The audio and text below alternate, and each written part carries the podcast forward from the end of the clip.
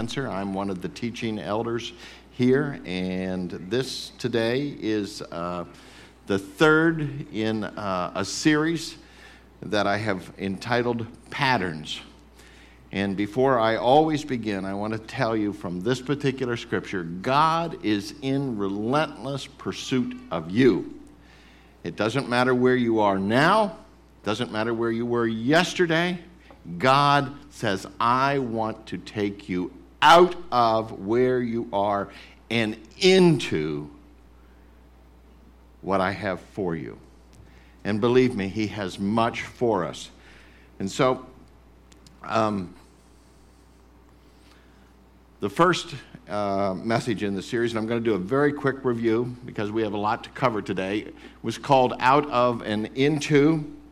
Uh, and it's based on the, the idea that um, that's most of us, including myself, when we find ourselves in a situation or in trouble, what we want God to do is get us out of it.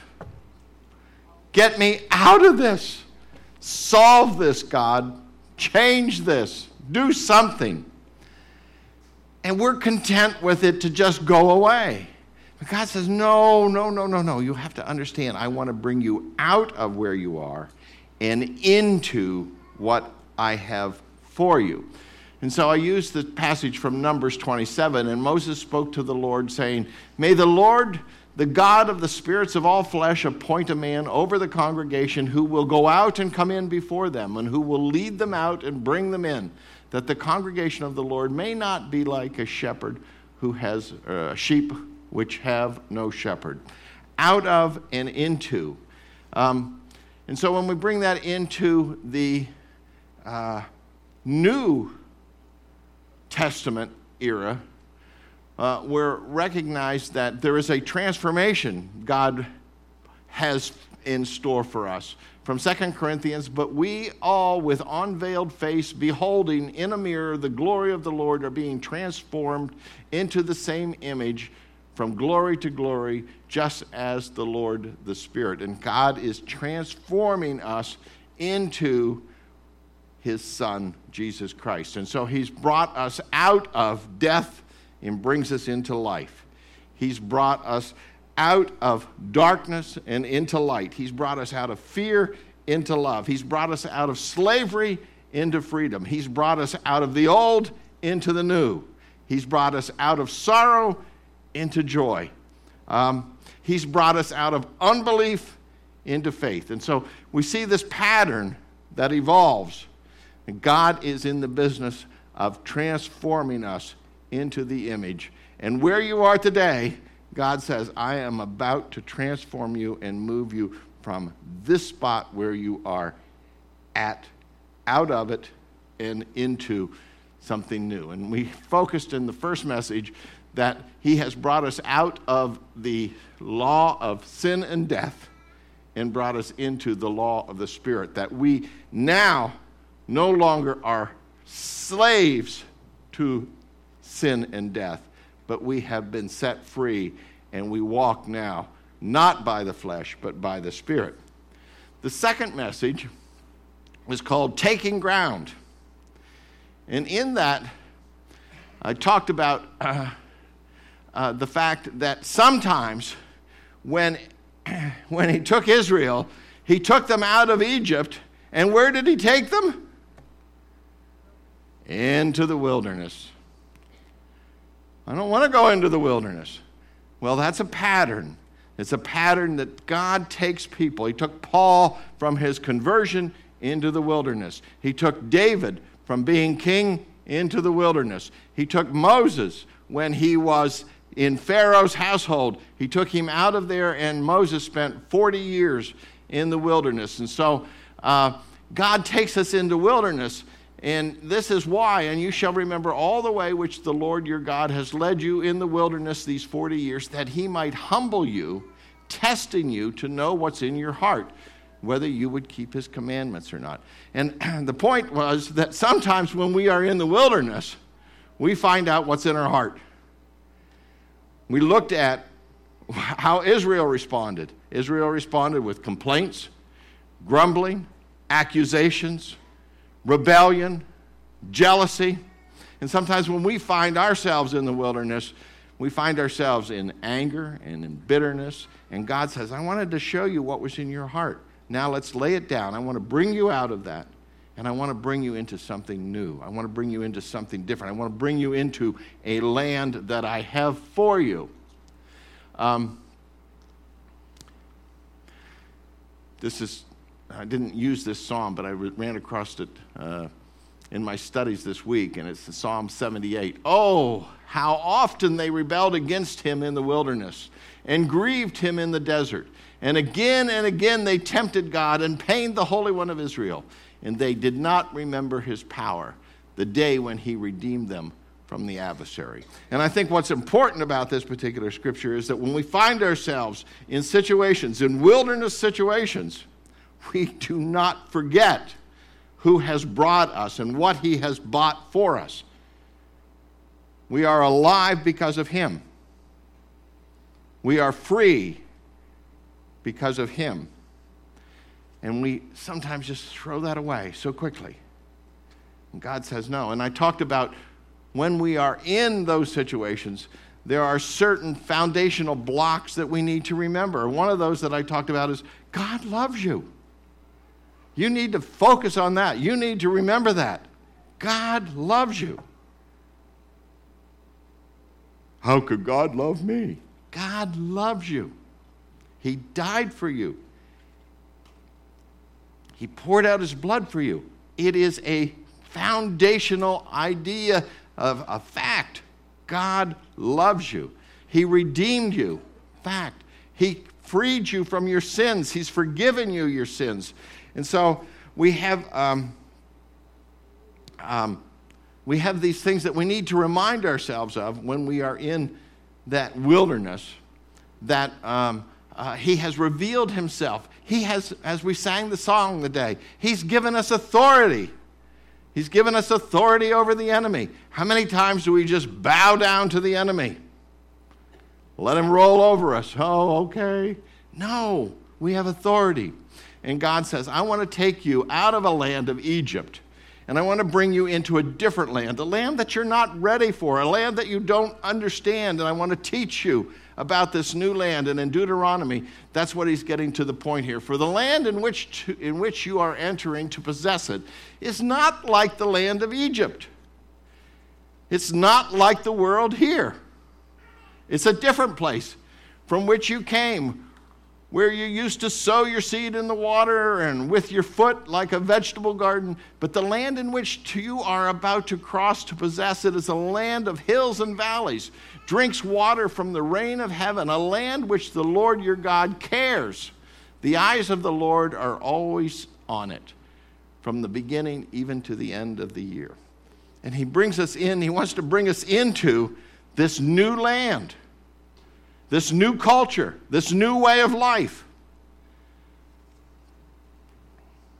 For as many be the promises of God in him, they are yes. Therefore, by him, also by him is our amen to the glory of God through us. We need to be able to take land, take ground, take spiritual ground. This is the land that I'm bringing into you, bringing you into. You're forgiven. You're loved. I'm showing myself to you. You've been redeemed. Walk in these things. I've given you authority. But, Joshua said, Then the whole congregation and the sons of Israel assembled themselves at Shiloh and set up a tent of meeting there. And the land was subdued before them. And there remained among the sons of Israel seven tribes. This is Joshua 18. We're in the 18th chapter. Seven tribes who had not divided their inheritance. So Joshua said to the sons of Israel, How long will you put off entering to take possession of the land which the Lord, the God of your fathers, has given you? God has said, I've given you through the death and resurrection of my son so many things, so many promises. The promises are yes. Go in and take the land. What is taking you so long? And that was the second message. Whew! Third message, and that's today. It's entitled Near and Far. And it's based on Ephesians 2. Remember that you were at that time separate from Christ, excluded from the commonwealth of Israel, strangers to the covenants of promise, having no hope without God in the world. Do you remember that? You were lost. You were dead. You had no hope. But in Christ, in Christ Jesus, you who formerly were far off have been brought near. He has brought you out of death and he has brought you to himself. He has brought you into himself. And so today I want to focus a little bit on entering your promised land. Now, that's a little tricky because there are so many times that we are told to enter. Enter into this. We are told to enter into the kingdom. We're told that we have been brought into the household of God. We have been told that we have been brought into this age of grace. Um, we've been told that we are to enter through the narrow gate. And so I'm going to focus on three enters into today. And the first that I think of paramount importance is entering into his presence. Now, there's a promise in, um, nope, not going to go there. Okay, I cut that slide this morning. If you were a Jew in the time of Jesus Christ, there was the temple. And within the temple was a place that was called the Holy of Holies, and that's where God would dwell. And once a year, just once a year, the high priest would be able to enter into the Holy of Holies. But before he did, First, he had to slay a young bull or a calf and take it in and sprinkle the blood on the altar in, in, uh, in the Holy of Holies. And that was for his own sins. And then he would come out. But let me tell you why I put this particular slide on there. Is you'll notice that the little bells that are there, and around the bottom of his, his uh, uh, uh, priestly outfit uh, are pomegranates and bells. And so when he would go into the Holy of Holies, they would tie a rope around his leg, around his foot. And so when he was in there and doing what he was supposed to be doing, they could hear the bells jingling dingle, dingle, dingle, dingle, dingle, dingle. If they didn't hear the bells dingling, they knew he was dead. They couldn't go in to get him, and they weren't about to go in to get him. So they had this rope and they would pull him out. So once a year, he would go in, and it was called the Day of Atonement. And he would seek forgiveness for the entire Israeli community, the entire population, asking that their sins on this one day would be forgiven. And there were also two goats I don't want to go into, I don't want to go down this rabbit hole too far. But there were two goats. Uh, one of the goats uh, they would take in, and it would be a propitiation for their sins. And that goat would be slain and the blood sprinkled. The other goat they would lay their hands on and confess all of the sins that they that Israel committed. I don't know how long that would take, but I bet a while. And then they would take that same goat, and they had a guy appointed, and he would take it out into the wilderness and let it go. And it was symbolic of all of their sins had been forgiven. And they were gone, and they were out in the wilderness. Well, Matthew 27 Jesus is hanging on the cross, and he breathes his last words. And Jesus cried out again with a loud voice and yielded up his spirit. And at that time, that veil that separated the Holy of Holies from everything else was torn in two. The veil of the temple was torn in two from top to bottom. Now, the veil itself was about 60 feet tall and about 20 feet wide. And there is no exact dimension as to how thick it was. Josephus, in his writings, says it was a hand's width thick. And by tradition, then, they have figured that it was probably about four inches thick. And this veil, when he dies, it is ripped in two, signifying that the way into the Holy of Holies is now open. That it's open for all. That we can come into the presence of God. And Hebrews reaffirms that passage in 10:19. Since therefore, brethren, we have confidence to enter the holy place by the blood of Jesus, by a new and living way which he inaugurated for us through the veil, that is his flesh. And since we have a great priest over the house of God, let us draw near with a sincere heart in full assurance of faith, having our hearts sprinkled clean from an evil conscience and our bodies washed with pure water. See, we've been forgiven.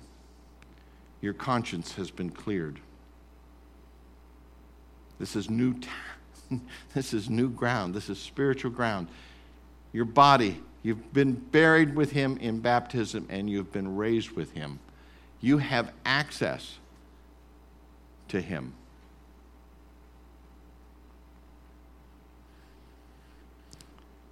Now, this is If you were here when Judah was teaching, he was teaching about the fear of the Lord.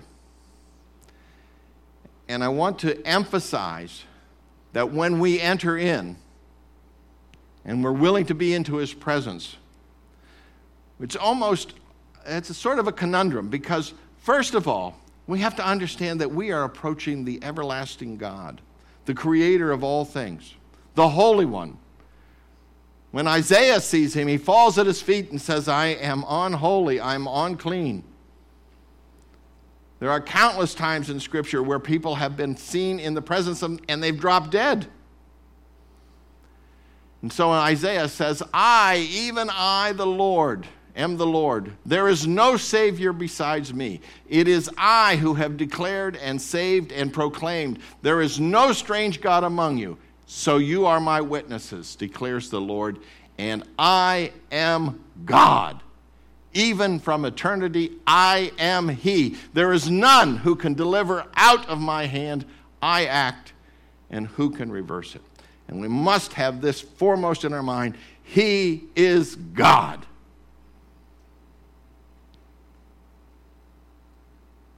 He says it, and no one and that's the reason Jesus says, No one can take you out of my hand. No one. And there's a block that we have to hang on to, even in the midst of, in the midst of our wilderness. No one's going to snatch you from my hand, Jesus says. He's reaffirming here I am God. If I speak it, it will be so. Now, Second Corinthians, maybe,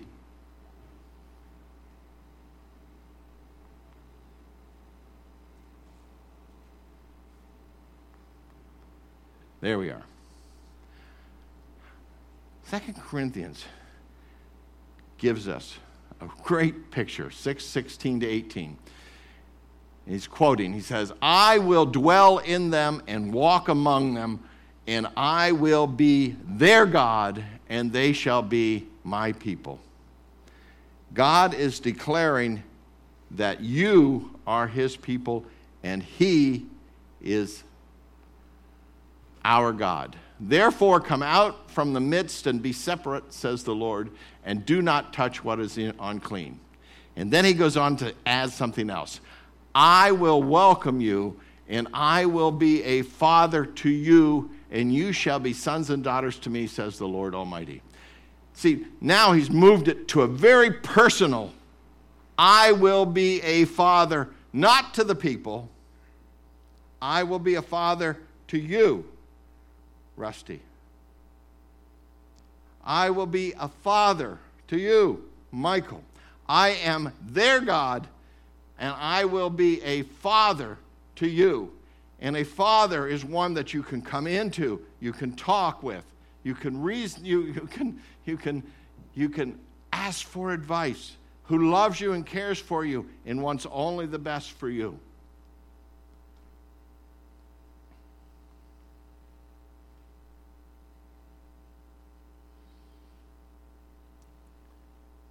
Therefore, since we receive a kingdom which cannot be shaken, let us show gratitude by which we may offer to God an acceptable service with reverence and awe.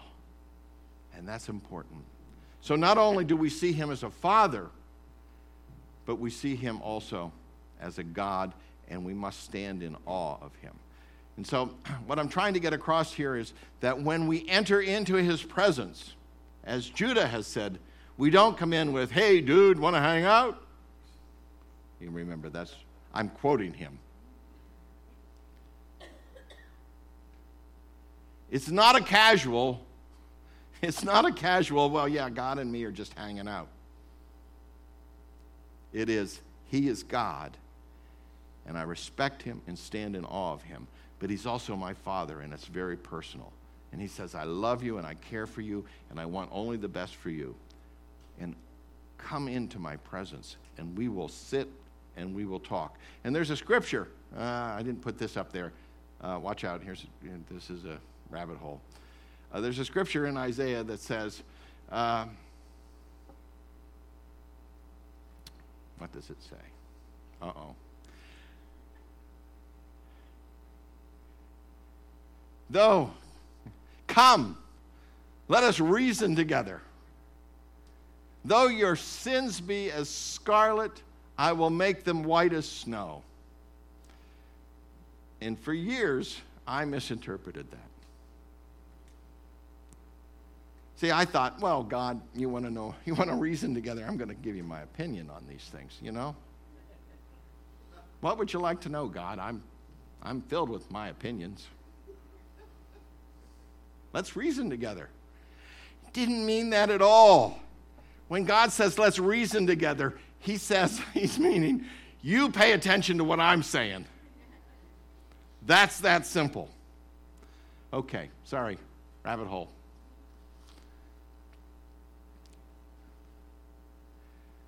You will make known to me the path of life. In your presence is fullness of joy.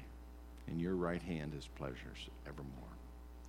See, when we begin to practice the presence of God, when we begin to walk in through that Holy of Holies covered by the blood, not only do we come in with awe, and not only do we come in with a relationship with God, but we come in and He says, I want to fill you with joy. Because in my presence, that's, there's joy.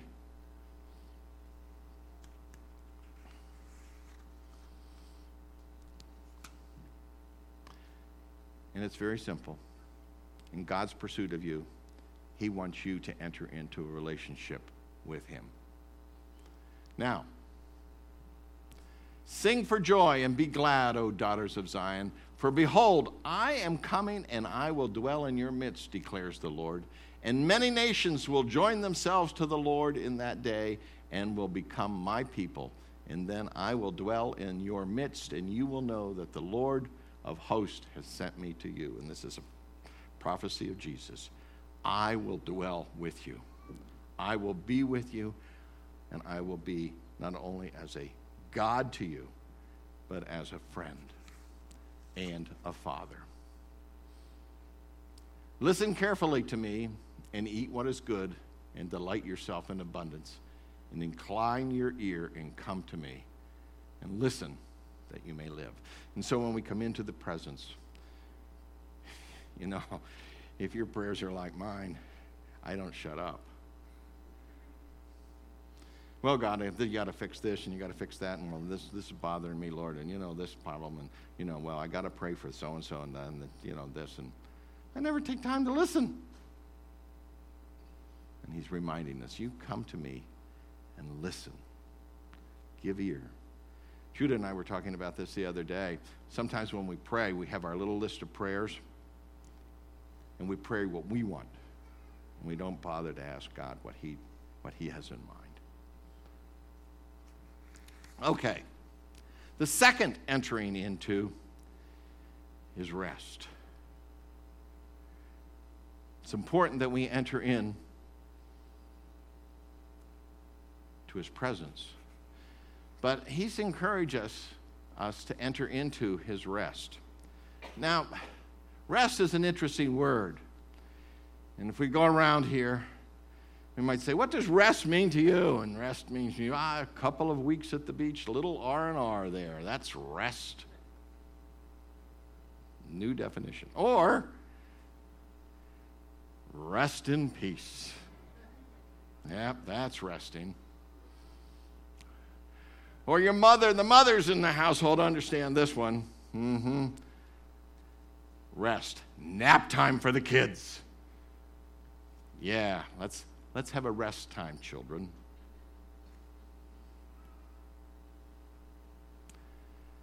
Sometimes when you're working, you just need a moment of rest.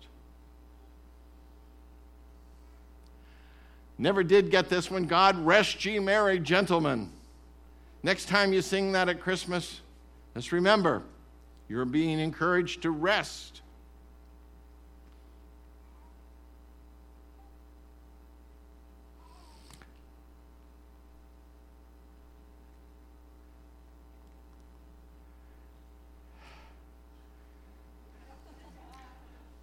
Sunday rest.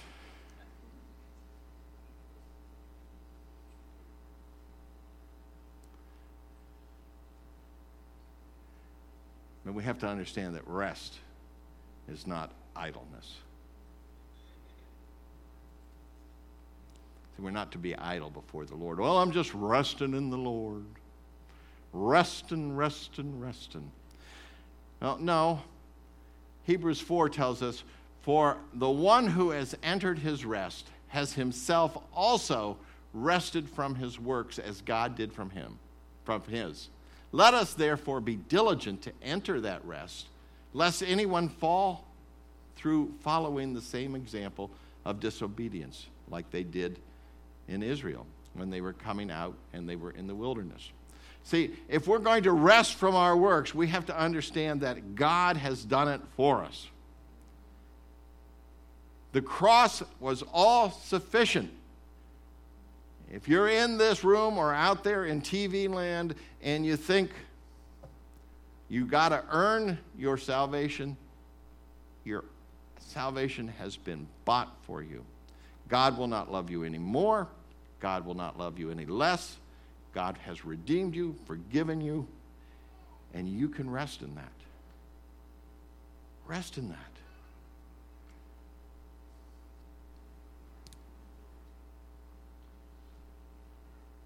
Therefore, let us fear. Now, that's an interesting question. Usually, when we see this in Scripture, we see fear not. But here we're saying, no, wait a minute, you better pay attention. Pay attention. While a promise remains of entering his rest, anyone should come short of it. And what is, re, what is being re emphasized here is we need to be people who are at rest, resting in Him. Now he's talking about those who were in the wilderness. To whom did he swear that they should not enter his rest, but those who were disobedient? So we see that they were not able to enter because of unbelief.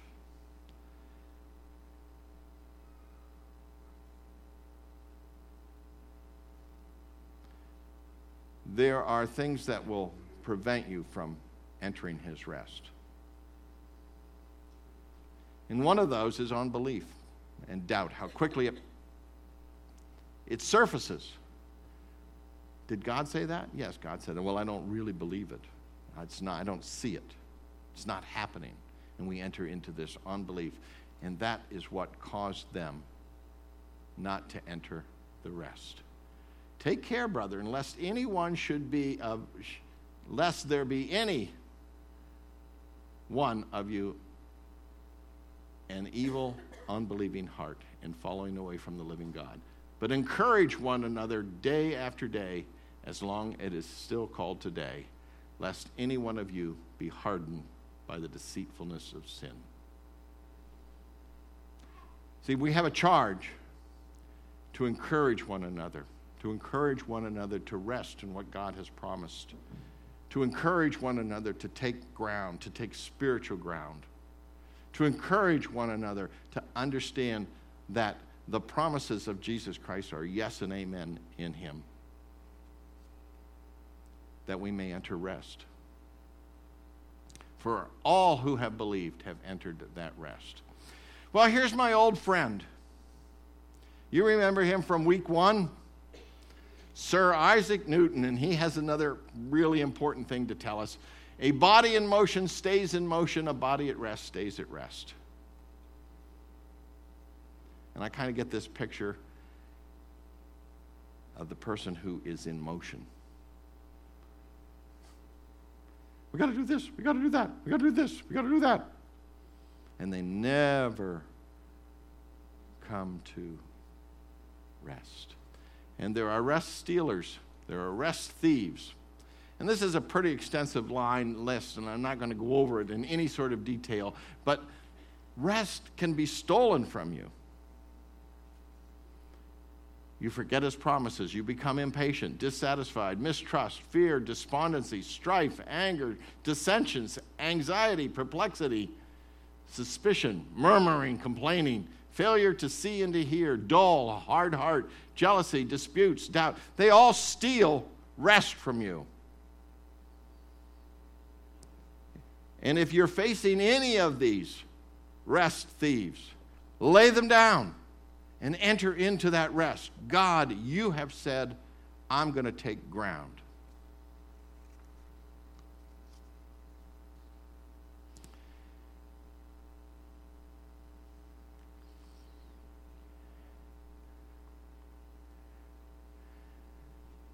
And I think I'm going to move right on to the third.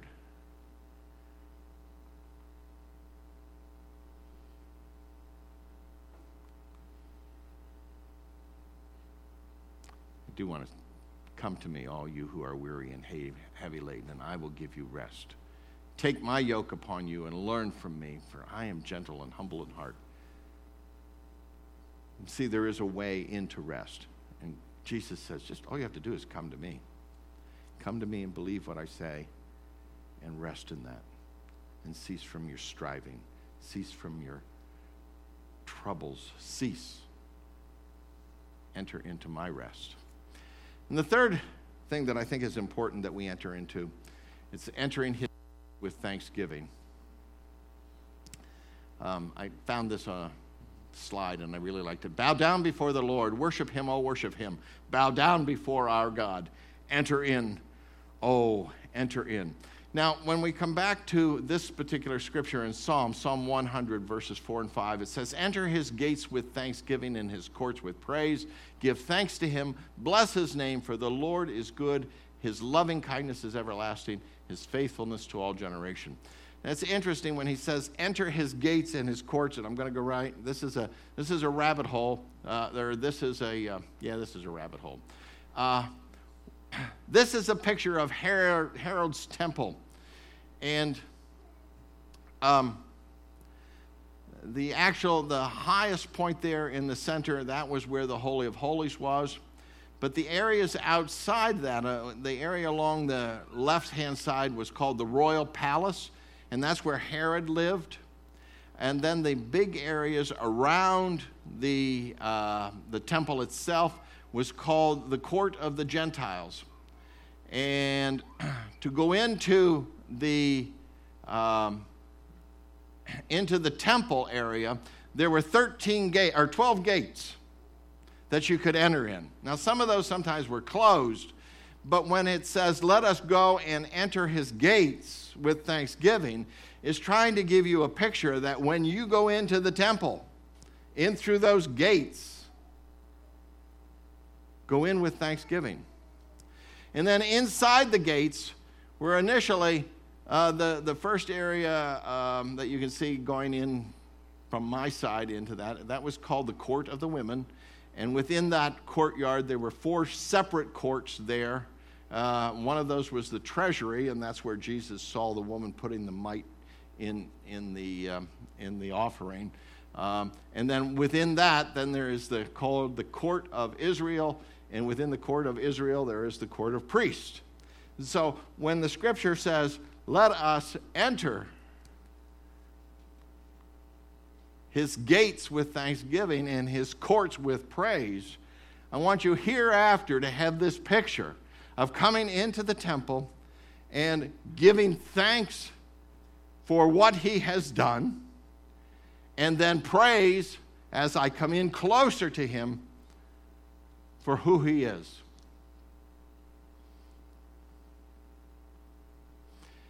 Oh, well, I told you where the court of the Gentiles was, and there was uh, 12 gates that they could go in. And by each gate, there was this, uh, this plaque was over each gate. Um, and they've actually found two of them about uh, in the early 1800s. They uncovered these. And here's the translation it says, No foreigner may enter within the balustrade around the sanctuary and the enclosure. So no, no Gentile can go in, no foreigner can go in. Whoever is caught on himself shall be put blame for the death which will ensue.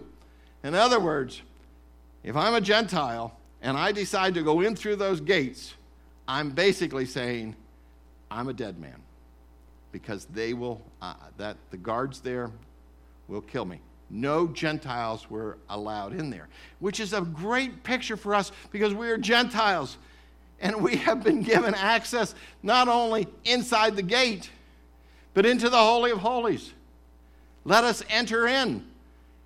And now, when we enter in, let's do it with thanksgiving. Let's do it with praise. Um, and if you want to read more about this in Acts 21, good old Paul, Paul takes an Ephesian man, a Gentile, sneaks him in. And that's what causes the riot. They said he brought he brought a Gentile into the courts, into the temple area. And they were going to stone him because Paul was making a point.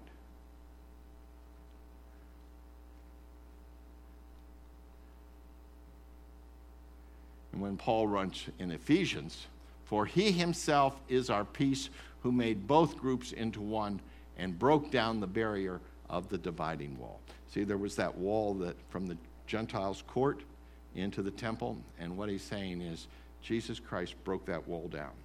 So we have access. Let us draw near. Through him, then, let us continually offer up a sacrifice of praise to God. That is the fruit of lips which give thanks in his name. See, again, this is another picture. There is no sacrifice needs to be made at this point. The only sacrifice that you need to be able to make to God is what? The fruit of your lips. Praising him, giving thanks. And so when we come in and in, when we begin our service with, with singing, with worshiping Him, you are offering to God through your lips sacrifice, fruit of your lips, giving thanks to His name.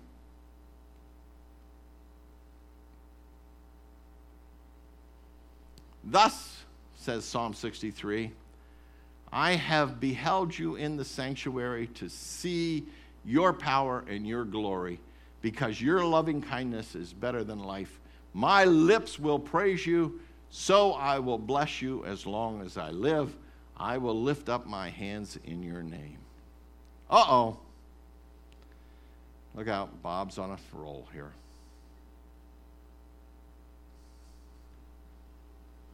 Let me see it. Everybody, put your hands up. Come on. You can do it.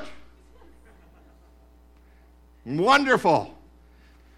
For the last couple of weeks, I've looked around and I've thought, oh, there, there's a paralysis of some sort. It is a way to worship. Now, you can be sitting there and mouthing the words and have a heart that is hard as can be. Or you can say, I give you thanks, God, that you have brought me out of darkness. You have brought me out of death. You have brought me into your very presence. I worship you. I adore you. I give you thanks. I praise your name. And I surrender to you. I worship you. I lift up my hands. My lips praise you. I can't sacrifice anything else except to say, I love you, Lord. I thank you for what you've done. You guys can practice this next week, okay? Hear, O Lord, and be gracious to me. O Lord, thou art my helper. You have turned for me my mourning into dancing. You have loosed my sackcloth and girded me with gladness. This is all out of and into. It's all out of and into language. You have turned my mourning into dancing. You have loosed my sackcloth and girded me with gladness, that my soul shall sing praise to you and not be silent. O Lord my God, I will give thanks to you from 10 o'clock to 10.30. I will give thanks to you forever. See, if we enter his gates and his courts with praise and thanksgiving, it needs to be out of the heart. But he says, I want you to enter into this. I want you to enter in. By the way, okay, I left Zephaniah there. I'm really out of time. The Lord your God is in your midst, a victorious warrior. He will exult over you. Uh, wait a minute. He, he will exult over you with joy. He will be quiet in his love. He will rejoice over you with shouts of joy. That's you, Brandon. Brandon! I love him. This is one of my kids. With shouts of joy. Can you picture God doing that? Ah. Now, here I just got done saying he was holy, righteous. And he sings, I will sing over my children. Isn't that wonderful? We should sing to him. We should sing to him out of a sprinkled conscience. patterns. That has been our series, and I have tried to look at into and out of that whole idea of what He has brought us out of, what He wants to bring us into. I am the door, says Jesus from John 10. If anyone enters through me, he shall be safe and shall go in and out and find pasture. An interesting perspective. See, he wants to take us out and feed us. And we are reminded in Psalm 121 the Lord is your keeper. The Lord is your shade on your right hand. The sun will not smite you by day, nor the moon by night. The Lord will protect you from all evil. He will keep your soul. The Lord will guard your going out and coming in from this time forever. Remember that. The next time you're in something and you say, Lord, get me out. He said, I'm guarding over you and I want to bring you in to what I have for you and out of what you're in now. But that's not the end because the next time I want to bring you out of that all in the idea that He is busy transforming us from glory to glory into the image of His Son. Amen. Amen.